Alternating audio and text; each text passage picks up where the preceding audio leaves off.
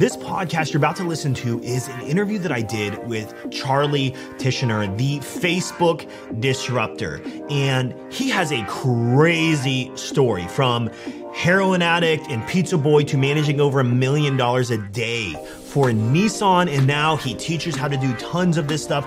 Charley's gonna break down what he calls his one campaign blueprint, how they're leveraging broad for massive scale, how they're being incredibly simplified and very uh, focused with their advertising in a way that doesn't take a billion hours to manage. Uh, and then he shares his very strong feedback on some metrics like return on ad spend, ROAS, what so many of us in the advertising world know and love, and so many people flaunt it around. So please enjoy this episode with Charley Tichenor. Everybody, today I have I have Charley T. Tichenor and he is known as the Facebook disruptor. Um, and whenever I bring someone on that is like super nerdy and super talented, nerdy in a good way, and very talented, um, I get really excited because, especially when it's someone that I've actually followed for. I, pro- I probably you probably don't know this. I followed you for like six months now. Um, okay. I was first introduced to you by the founder of Xero Shoes, who I had on my podcast. Um, I was at a marketing meeting at the roundtable with their whole marketing team, and he's like, "Have you heard of this guy named?" The Facebook disruptor. And I'm like, never heard of him. And this back in October of last year. And he uh, he tells me, you need to check this out. So we check it out. I get on your newsletter. I follow you on Instagram, and I've been watching all your stuff. And I'm like, I put you on my my wish list of people to get on here, man. So I'm excited you're here.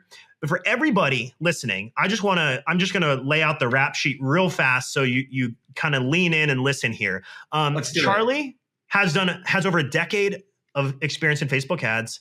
Oh, that's a lot of experience. Um, over a billion dollars in revenue driven. He has a client list of different eight, nine figure direct to consumer and some SaaS brands. Uh, he has worked with brands like CBS Television, Domino's, Nissan, Jamba Juice, and New Balance. I bet your dad is so proud. New Balance, man. You even yeah, I, I was part of the. I don't know if you remember about five, six years ago. New Balance tried to get younger Okay. Like it used to be like the Mall Walker brand, and then they tried to go to like late 20s, but I was behind that. We got into like 35, 38. But yeah, that was, you know, I, at the same time, I was doing Disney stuff and I worked with Activision and, you know, Levi's and Apple. And, you know, I used wow. to be, you know, wow. I was, I was supervisor of the LA office at Omnicom Performance Media called Resolution Media. So seven figure daily budgets for just a ton of evil international conglomerate companies. So it's been a lot of fun. That's amazing. So now you are you call yourself the Facebook disruptor. Why do you call yourself that? Um, honestly, it came from it was originally CT the disruptor it was a Twitter account because when I first got onto Twitter because I was doing some stuff with D2C newsletter and Pilot House. Mm-hmm. And I got a Twitter account and I hadn't had one and I was just excited because I had over the years before that been banned from every Facebook group where people talk about ads because I was bad for business for every guru and their like nonsense funnels. And so when I finally made it back, I was like, oh, I'm going to be able to talk to all the other people from the disruptor group because I was in the founding core five, six brands in the Facebook disruptor group. Uh, okay. 310 Nutrition, Purple Mattresses, Smile Direct Club, Movement Watches, and Match Group. Nice. I'm wearing a um, movement watch right now. I love that. Nice. That's awesome. Okay, cool. Um, and I was head up at 310 Nutrition at the time. Um, but yeah, work with, with, so I was part of the original core. And mm-hmm. so I was just like, oh, cool. I'm going to meet up. I, am going to finally get the chance to talk to all these people again. And I realized that like none of them were public about it. Mm. But I had already, it took me like three, four months to realize that. And I had already basically been branded at that point. And uh, I realized, you know, I realized that the world had moved on from the what I had seen in 2015, 2016 of all these people teaching really bad information. Mm-hmm. And so a lot of the things that I had brought were apparently really uh, disruptive to bad thinking. And so I just kind of leaned into it. And to be fair, like it, it fit. Uh, mm. And I, I, I try to say that as it's not there to be, I'm not trying to be uh, I, I, don't want to be what I guess you know comp, uh, argumentative or mm, try to be okay. contrarian. I instead want to focus on helping people fo- helping people think in a, in a in a more productive manner than the myopic view that most media buyers have been taught to because they were trained by somebody that doesn't know how Facebook works or don't care about mm. business's bottom line as a standard operating procedure. And I think let's actually care about things that matter instead of the ego of the marketer. And that's going to mm. make marketers a lot stronger and help prevent a lot of the damage that's been done by most marketers to most brands. Wow. You, it's pretty crazy. Um, I agree with all. I love that. I think that's great. I think there's just so much. The problem in the marketing world, because we're both in it, and you've been no longer than I, is the ego is like the largest thing. I can't stand it. So when I see like, you'll never see me in front of a car in an ad. You'll never see oh. like my my ads are goofy, us like having fun and doing stuff like, and, and and your stuff that I've seen is very similar. So I love that you've really stayed true to that. Um, so something that I watched not too long ago, and I think it was like a week and a half or two weeks ago. So you released a video and you called it from delivering pizzas to running ads for Nissan. Yeah. And I know in that at some point, I'd love to like for you to just take us back a little bit here. Um, because I know at some point you were a you were a heroin addict, a mm-hmm. pizza boy, and now you've gone on to not only work with big brands, but now teach people how to do the same thing. Like, how did those worlds even connect? Like, can you just take get, bring us through that story to where you are now? Yeah.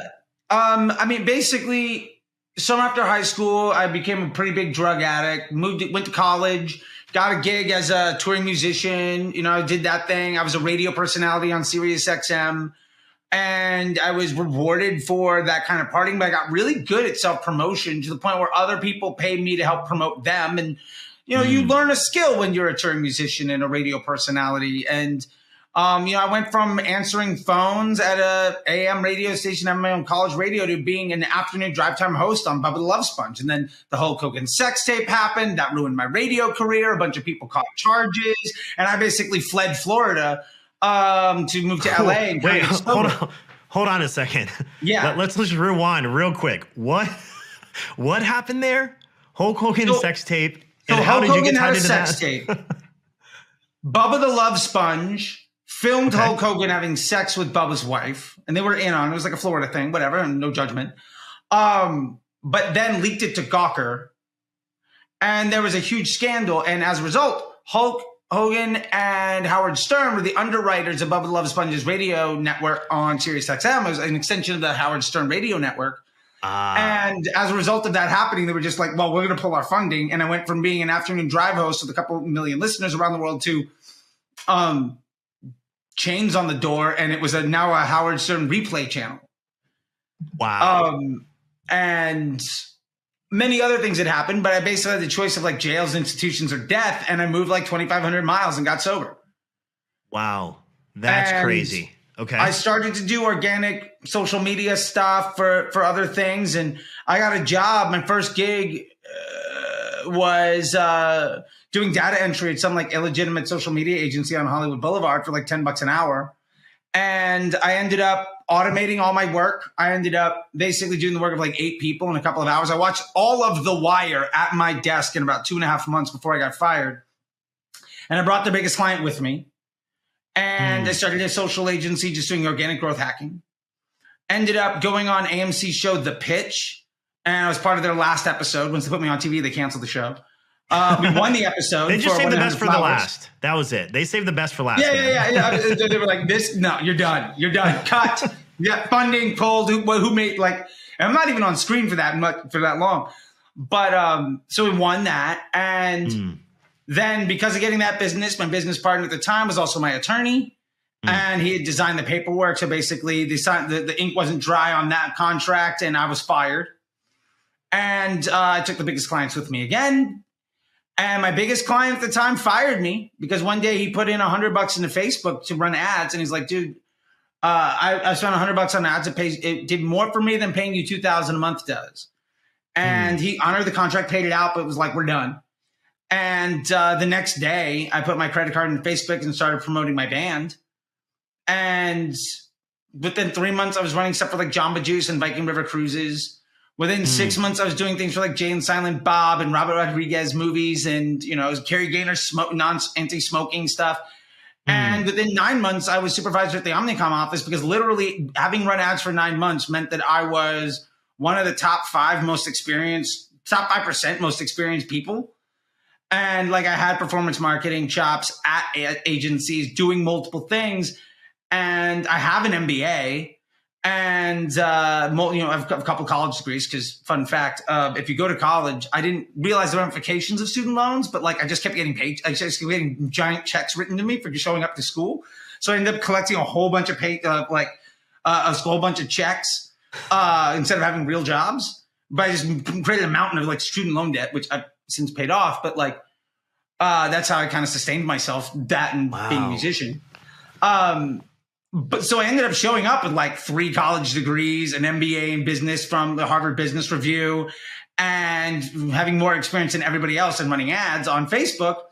And they were like, hey, we need somebody to manage like seven figures a day for these big brands. And we need to do very specific things. And I had the ability to talk, walk the walk and talk the talk and do scientific case studies. So I got put in role where basically uh, seven figures a day no real overhead. And my bosses had no idea how to do what I was doing.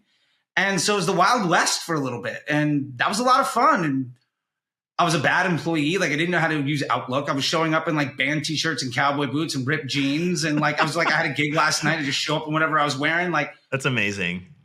Uh, you know, I was more eccentric than the creative directors at, at Chiat Day and all of those good guys. And uh, you know, I, I, bounced around from agency to agency. Basically, I'd work there for six to nine months. I get fired. I get my boss's job at the spot next door, and eventually, mm. I went client side, vendor side, and really just had a huge, just very round experience to get me to that place. And now I've been in a spot where you know, over the last five years, I think I'm personally a partner in my fourth business that's going to go from like they brought me in doing 50K a month a year and a half ago, and now we do a million a week. Wow. That's the fourth time in the last five years I've done that, and I'm about to join my fifth one uh, that's on a similar rate. And and I've also grown my own stuff, and it's now uh, it's not lucky; it's a process. And yeah. so I've really just tried to take what I've learned and make it readily accessible to people. And generally, that is difficult for people to take in. But I look at it as a from a business perspective and that means that uh, what I have to say comes from a different place, and that's just come from my background of having to make a million dollars a day work is a lot different than somebody trying to keep a client that's spending thirty thousand a month by looking better on a report so that somebody else gets fired, even though I'm not doing any decent work, and wow. that just gives me a different perspective. Every time I hear a like that is a that's probably one of the craziest stories I've actually heard on the podcast because I've heard some crazy, like from here to there. Xero Shoes, Steven Sashen came in, pitched on Shark Tank. They wanted all his business. He turned them down, and now he he did 33 million last year, whatever it is. So, like, I hear stories like that. I'm like, that's really inspiring. And then when you hear the ones and it's like, man, you were a pizza driver. You became a Sirius XM. Yeah, you're busking. from Pizza Hut. Like that's how bad of a pizza delivery. I took three months and they fired me. Like that's how bad I was. And I had to make choices every day between like gas, food, and drugs. Like wow. so, like I, I, know what that looks like. And to be fair, like this summer I'm going to buy a place in Chelsea as my like second house. It's been ten years. This is stupid. Like it is ridiculous. Mm. But it's not anything that like I'm not necessarily especially unique. So I'm just trying to make that accessible for everybody. I, I it's always inspiring to me to hear when someone hits that bottom of the barrel when you hit that that life altering moment and i feel that many people have i had that moment for me and that was like six years ago not is yours is really extreme to be in that position man but like when you have that you're in a you feel backed in a corner you have to choose am i going to fight? Am i going to leverage this pain this fear this everything that's going on to change my trajectory in a good way? Or am i going to let it just demolish me? And to see that you were able to do that to move into where you're at you're about to buy a new place you have four going into i think you said your fifth business that's unbelievable. Um that takes a lot of mental fortitude to continue to do that man um, well, well, thank you. Yeah, I um, I'm stubborn. I'll put it that way. That's awesome. My wife would agree. I probably share similar tendencies, man. I like it. I like it. Hey, it works um, for some people. You just got to figure out the social aspects after that. I want to talk. So you have something that you call the one campaign blueprint. I would like to talk about that if that's okay. But mm-hmm. before we do, though, um, I want to talk about mental fortitude. One of the greatest things, because I, you know, I teach a lot of Facebook ads myself for e-commerce, and one of the biggest barriers I think to many people winning is mental fortitude. They, they trust their emotions and they don't trust the, trust the mathematics of the situation. Mm-hmm. They let their emotions get in. They start touching things. And um, there's something you said in a video that I, I wrote down that was really interesting to me. And you said if you spend a million dollars a day, you go to sleep and you make a mistake with a comma, that's a fifty thousand dollar mistake. Yeah that takes a lot like i, just I, I, could you speak to like what type of mental fortitude do you need to have to be a an advertiser and to win at advertising? Do you have any advice on that? Because i mean a million a day that's a lot right? Like most people listening to this are not going to get to that point uh, sure. but like it requires a lot of mental fortitude to do this and that was like an extreme example you said that really just stuck out to me. Yeah i mean i think there's something in the you have to, there's a certain level of, I think good entrepreneurs have dumb confidence. And to be fair, too, I think a lot of anybody that excels, great athletes, great mm-hmm. musicians, like you can't be that good at something if you're not willing to say, yes, everybody knows this is a bad, everybody knows this, like, you're not going to be whoever it is. But like, if you, the only people that stick with it are the ones that ignore all of that. Hmm. And like,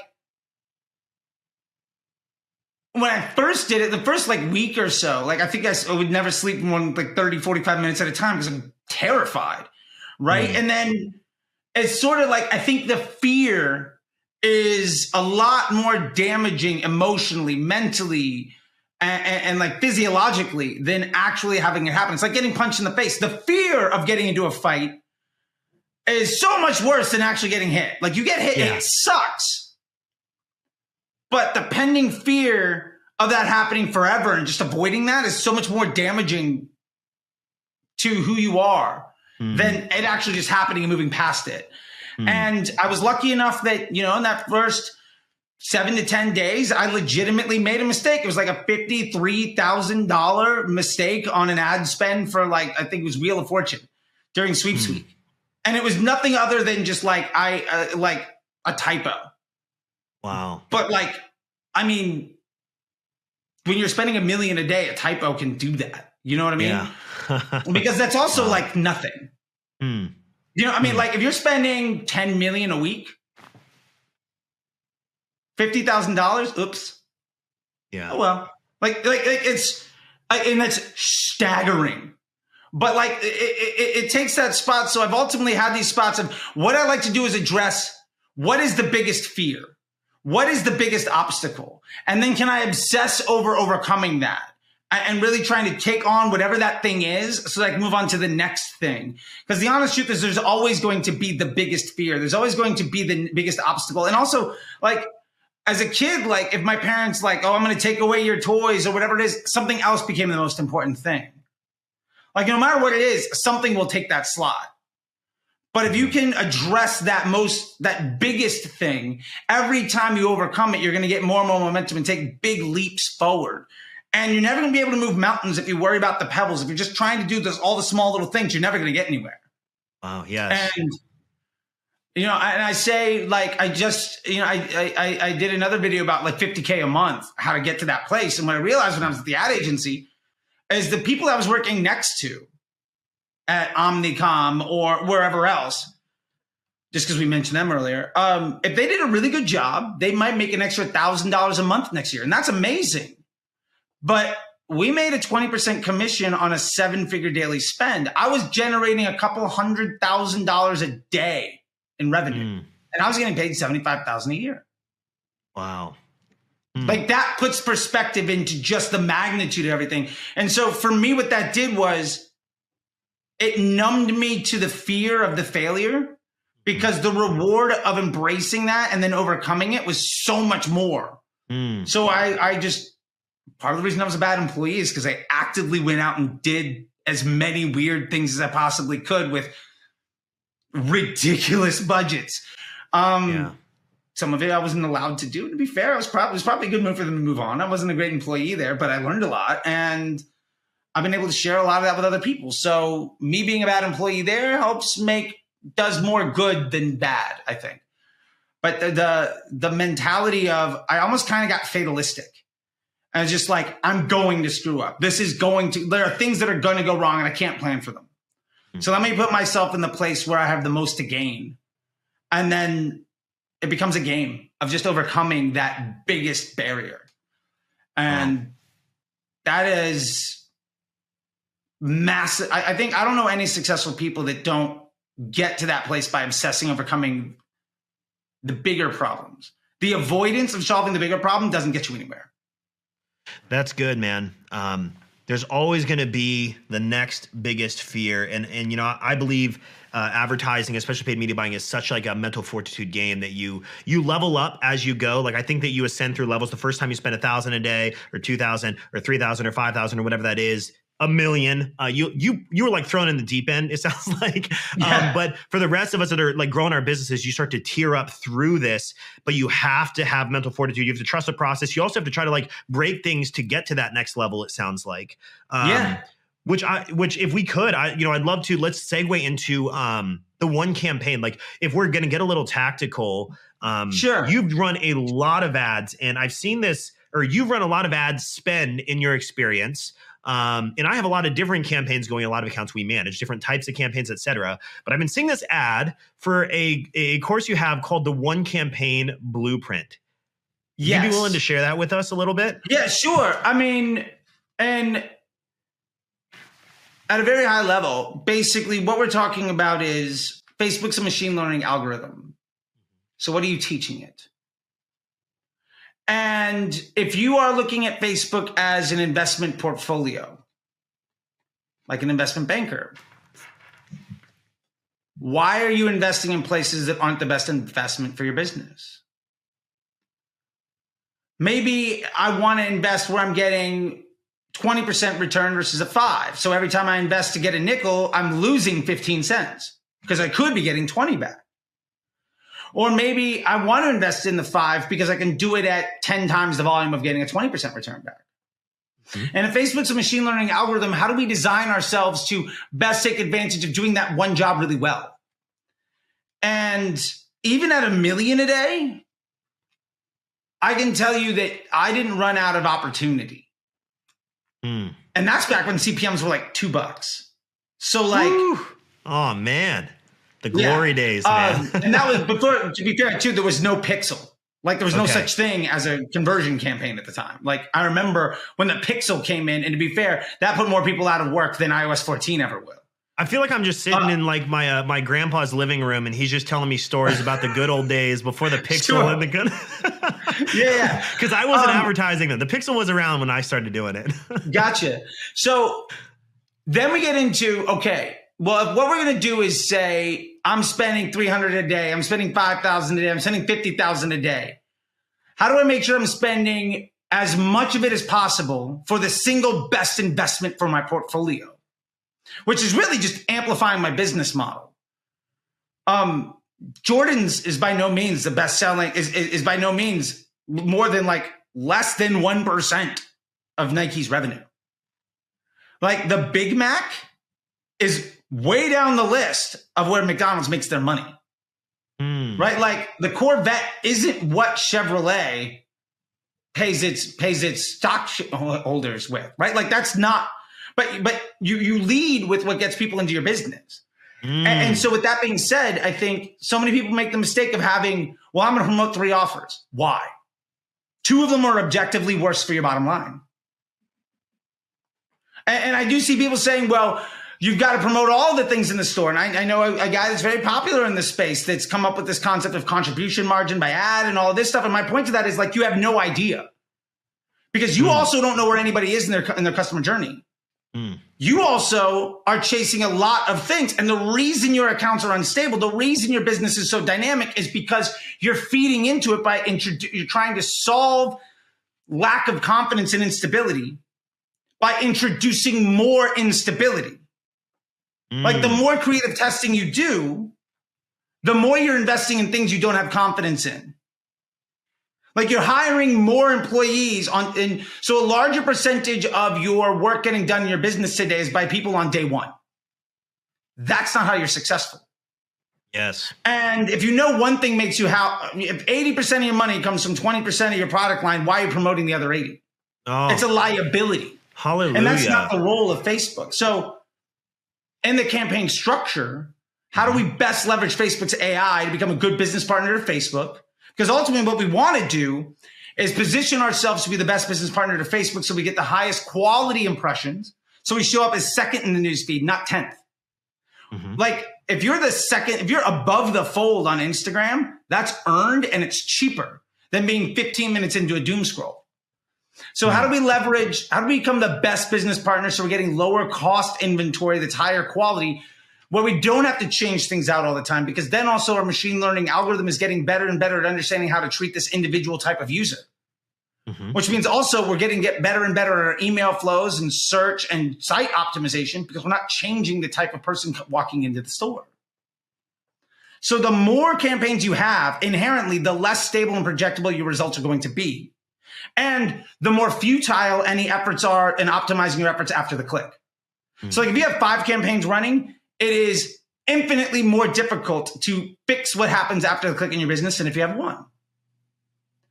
Um, so with that being said, what, what I teach in that is really how to get down to that one thing, what that can look like. And I'll give it a sneak peek. This is like my famous, at this point now, famous like sticky note. I had some guy come to my house. He's like, can I take a picture with a sticky note? And I was like, yeah, sure. So this is our one campaign. Active- We have okay. one ad set that has our winning post IDs. Proven constants. They might not be the best ads in the world, but they're the ones that earn the most spend that have the most stable output. Mm. And we also know where they sit in the funnel by measuring their CPMs and their frequency. We know that some of them are prospecting, some are retargeting, etc. Then we have one or two dynamic creative tests following 322 method, which is something else we can get into at another time. We might not have enough time today, but you know, Google 322 or ask ChatGPT. Apparently it's in there now, which is fun. uh, it's nice to know that I've in- contributed to ChatGPT. And the idea is these are all targeting broad, so age, gender, location, and it's a CBO. And so basically, any ad that gets delivery has earned that delivery based on the meritocracy of the end user experience. How good am I as a business partner to Facebook?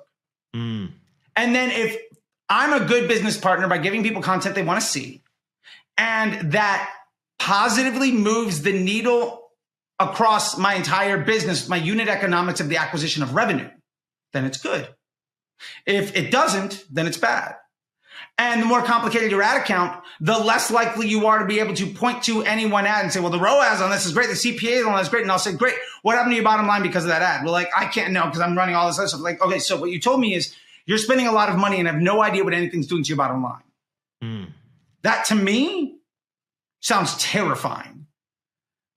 Right? Like if I'm spending 10,000 a month and that really matters to me. If I'm spending 10,000 a day and that really matters to me.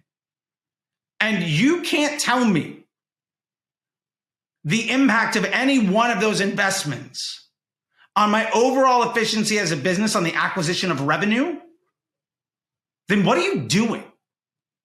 Because like you're telling me that you have no idea what you're doing and you're trying to just kind of measure these amorphous things in some way that you can't describe to me.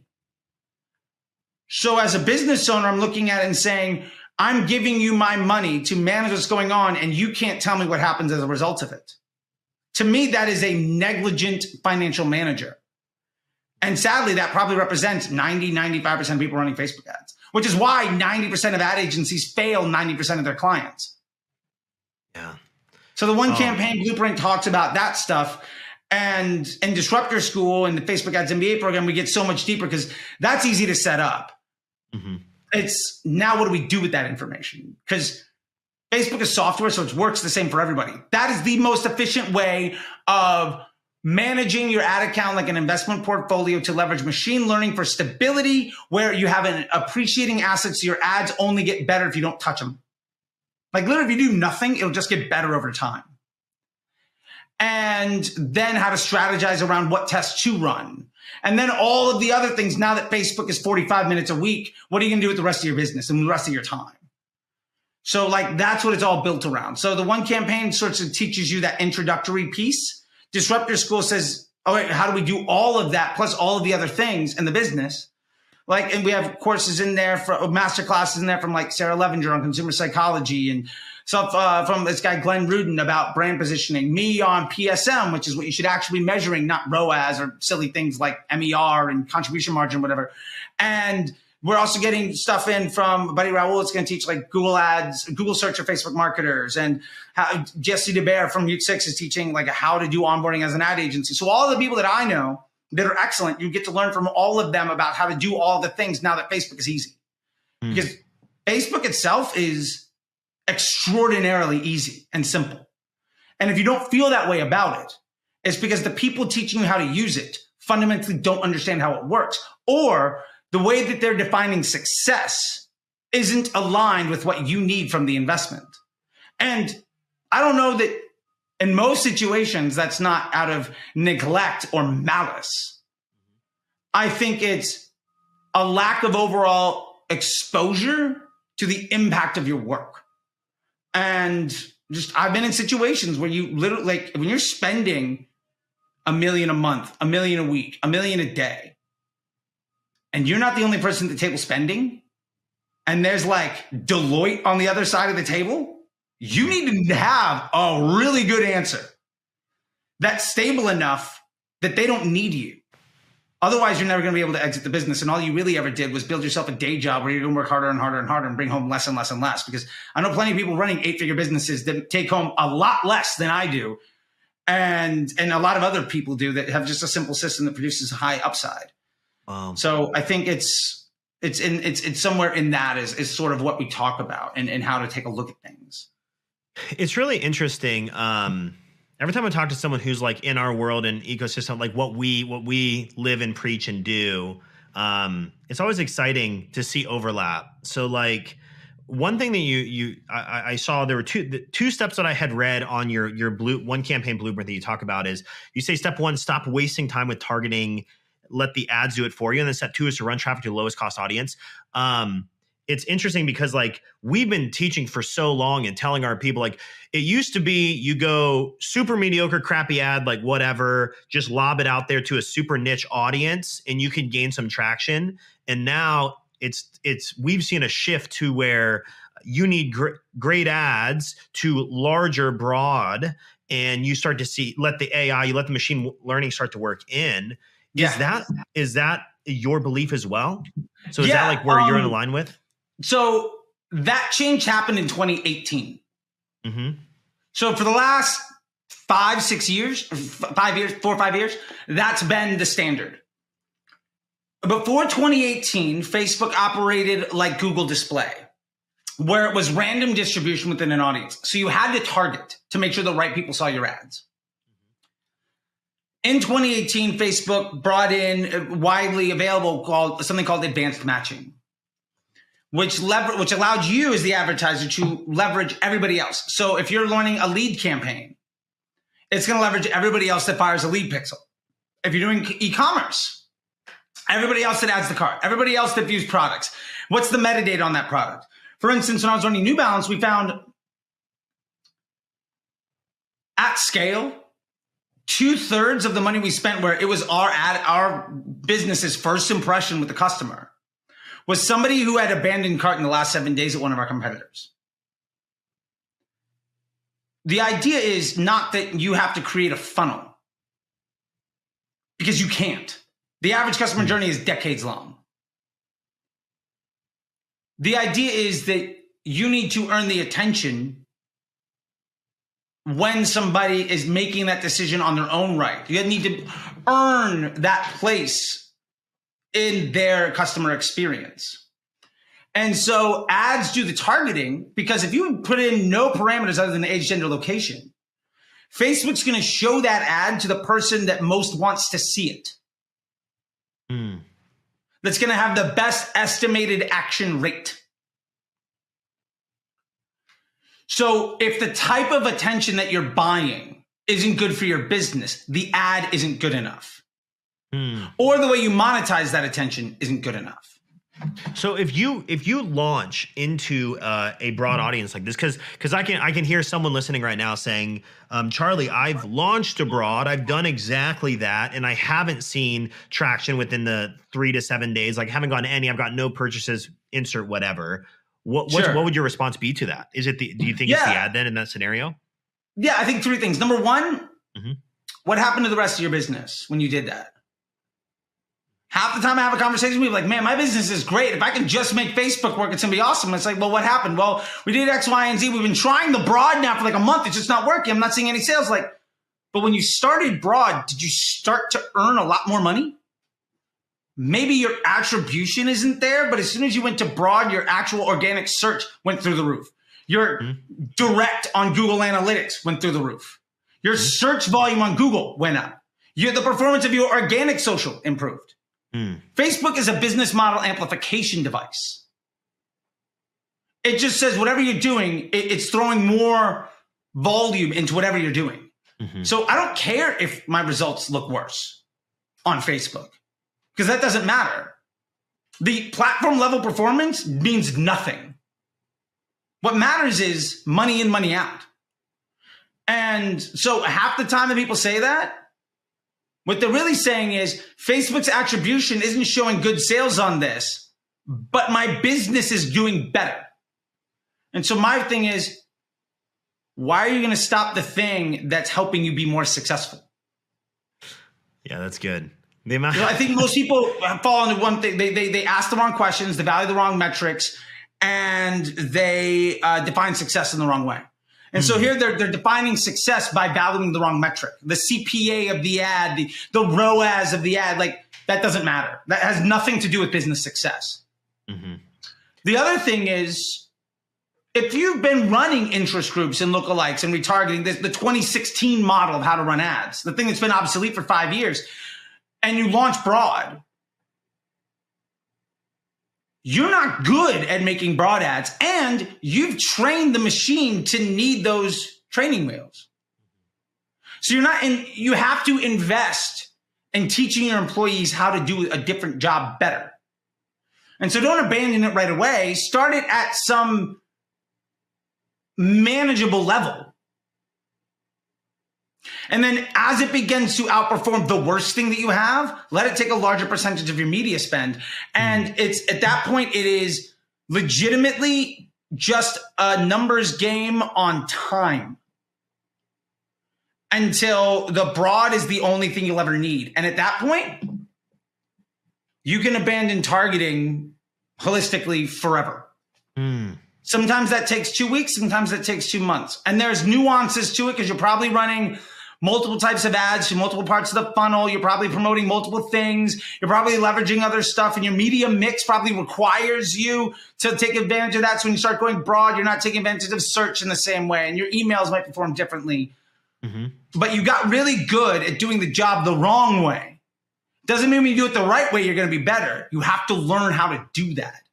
Hmm. And I think most people say, well, I'm running lookalikes and I'm running broad, and my lookalikes just perform better. And, and I'll ask them, well, what happens if you turn off the lookalike?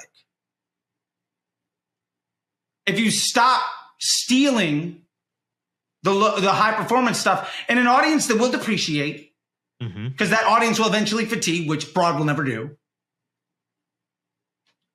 Um, and you started to invest that learnings into making broad better instead of investing it into an asset to help it depreciate faster. Like a 1% lookalike is actually a 99% exclusion based on data that you probably don't trust.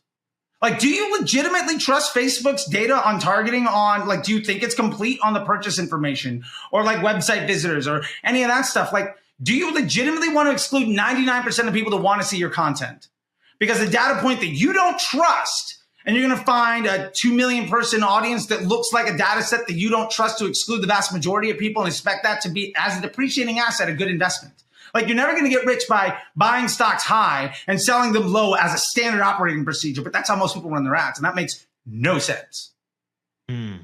You know, it's So- interesting you yeah you say that. I was going to say so. Our experience with broad um, is that the accounts that we work in that have some people, I, I hate the word season pixel. I, I don't sure. really like it, but but you get the idea, right? A lot of people, the more we've run, the more spend we run, the larger the stacks of either it's whether it's stacking things, the broader the audiences you can go until you get to that openness of it. I call them open, you call them broad. Sure. So like, um, it is interesting you, you put it in a good way though that like if you were to train your employees one way and then suddenly the next day you just switch to the other there's going to be a negative result of that right so you have to like almost train them in you're going to take these two or whatever we're going to do a mass training we're going to slowly train them into the new way. It's an interesting way of putting it. I've never been able to put it like that because we do see that some i will say that some like newer brands that don't have they're starting from scratch let's say nothing in their pixel broad i've seen it annihilate them. Like it, they just and it could be their ads to be it could be their ads.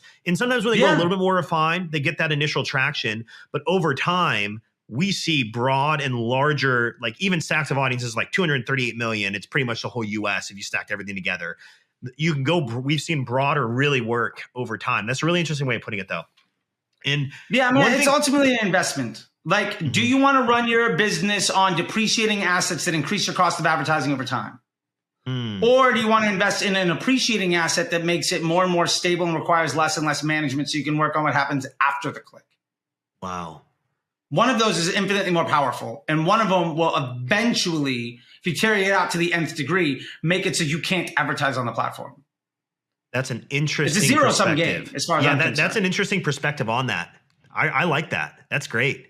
Um, one th- so one thing you've said several times now, and I've seen your t-shirts and your perspective on ROAS. Let's talk about that a little bit because ROAS is flaunted like, oh, we get a 16 or a 10 ROAS or whatever, and they yeah. probably sell like one $50 product for five dollars in daily ad spend. Um, why do you why what's what's your hang up in, in, in issue with ROAS? Sure. Well, let me ask you this. What is ROAS? other than return on ad spend? yeah, but like, how are you Re- defining Just simple revenue divided by ad spend. Okay. So it's attributed revenue, mm-hmm. which, to be fair, we're not getting attribution credit for everything, and multiple channels are taking credit for that sale. So it's non incremental, highly duplicitous revenue that's not 100% accurate based around the average order value of a customer. And somebody could spend 200 today, they could spend 20, they could spend 2000. So you can't control the AOV or and you have no confidence in the data set divided by the spend today that it took to get the transaction. But how much did you spend to get that customer? Was it five cents? It could be. Was it $700 because you've been targeting them for six months? Mm-hmm. You have no idea. And then basically, so now you're using that as a data point to say, well, Facebook's bringing my, you know, getting this, this credit, but is that actually even good for you? I've seen so many businesses get worse and worse and worse as the ROAS goes up because they're chasing profit margin on Facebook, but it's not incremental. Mm-hmm. And then they say, well, you can't really measure incrementality and attribution, this and that. I'm using different windows. None of that matters. That, that has no bearing on any actual business success or performance. Before digital marketing, people spent plenty and plenty of money and it had nothing to do with a pixel, nothing to do with credit for the sale. Yeah. The, when you buy a car, it has nothing to do with the salesperson on the lot. But like that's not why you walked into Kia today. You know what I mean? Like so if you're if the numerator is a number that is not absolute, that you can't control, that is not incremental, that you don't have confidence in, and you're dividing it by a number that doesn't give you actionable insight for future actions. Mm-hmm at best, it's a retroactive efficiency measurement that we can't trust. So if neither part of the fraction is actionable data, why are we doing it? And at the end of the day, like, why are we even looking at ROAS anyway? It's to what pick what ad to run, pick what ad set to run, what campaign to run. That's not how we should be managing the platform anyway. Like, we need to know does this ad get more spend? When it gets more spend, what happens to the bottom line of my business across all marketing channels? Well, that has nothing to do with ROAS. There's plenty of times where the ROAS goes down because you're feeding top of funnel. Now you're searching direct and organic and email and everything climbs. So that's great. My point is ROAS itself is a fictitious number built to help digital marketing companies take more credit for everybody else's work and it's not actionable. Mm. I think it's if you focus on just chasing it, you can make your report look good. And if you're still in the game as a business evolves and just gets better, you're a rain man doing the rain dance at a used cars lot long enough for it to actually start raining. hmm And in my book, that doesn't mean anything Yeah, I because, yeah. Oh, so um, some interesting perspective. So I, I, one thing I say all the time is I say I see advertising is the tide that raises all boats. So like email looks really good when ad spend goes up, organic looks really good, direct, all those things you said. Definitely agree on that. As far as like making decisions within the ad account, though. How do you? Yeah. what's your preferred way of making decisions with it? At least on the ad level, like it holistically Sure. will rise revenue. But what is Simple. that thing that makes me say kill it, ex, you know, trim it, stack it? Like, what is that that metric you primarily look at? Then Did it earn spend? Or more importantly, did, did, if it earned spend, how did the media mix of spend change? And did my overall performance improve? how do you define the performance? Blended CPA, uh, profit margin per day, acquisition, whatever the business objective is.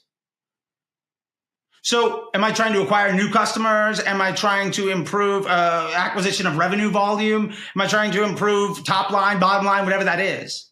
Mhm. As my investment portfolio changes, meaning the amount of spend that every ad gets evolves, is that good or bad for me? And if something getting more spend is net bad for my bottom line, well, I know it's bad for me. My bad ad that gets all the spend might be the reason that my Google search is so high.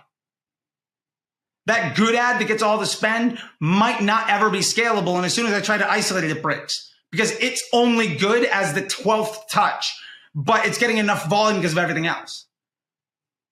Mm. So yeah, and if you if your ad account is not simple enough to make that insight, then you're setting yourself up to not be able to take actionable. You're not able to take action on the data that you see. So I would say your ad account architecture is a liability to the success that you want to have because you've set it up in a certain way where you're not able to actually point to the net impact of any dollar spent in any place. And again, if you can't tell me the impact of my investment portfolio on my bank account, why am I giving you any money at all?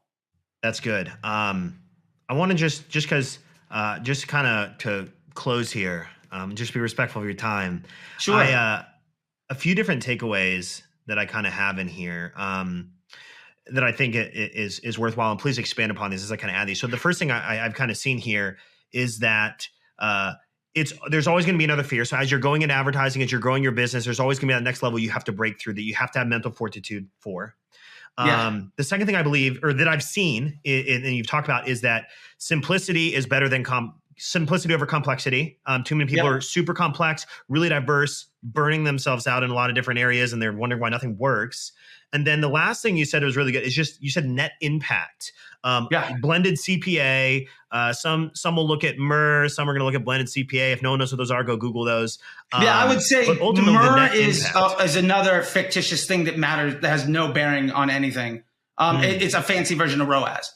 Um, MER has no impact on the efficiency of future acquisition. You can't take a marketing efficiency ratio and then project that out because tomorrow the unit economics of attention are going to change.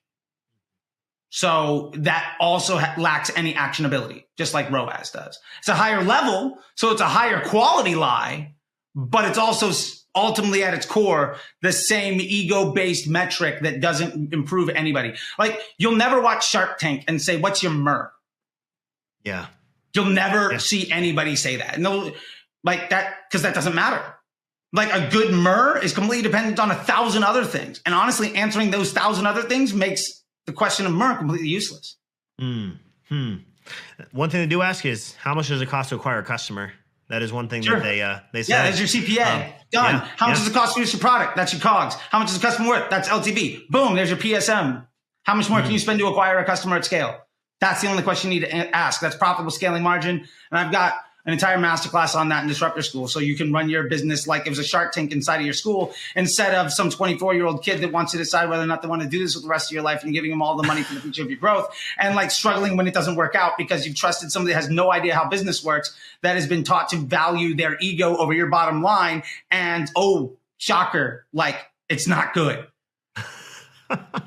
you just described 98% of marketing agencies. Yeah. and it's not a slight. There are very good ones out there. It's just you got to know what to care about. But yeah, dude, thank you so much. My my my handle's down over here. It's at CT the Disruptor. You can also check me out at, at disruptorschool.com. Follow me on all the things. I'm literally on every social media platform posting multiple times a day. Um, and I'm wide open to any questions that anybody has. And if you disagree with anything that I say, you have an alternate take, please challenge me and have that conversation because that's how I get better. Mm. And like I'm very open to it and I love it. And and as much as I give out, I'll take and we'll go out for sushi afterwards. I love it. One final thing I'm going to close on, and this is actually a quote from you, Charley. In a recent video, you said, ultimately, I should be dead right now. So every day is a gift, and I try to give it back. And I appreciate you, man, for giving this back to our audience, for giving this to me, man. I appreciate you. If you guys don't follow Charley, you need to. He is level 100% every single video, and I appreciate that. So, man, thank you for being here. Everyone, you've been listening to the E-Commerce Alley podcast produced behind the scenes of the legendary Dylan Counts, and we'll see you in the next video.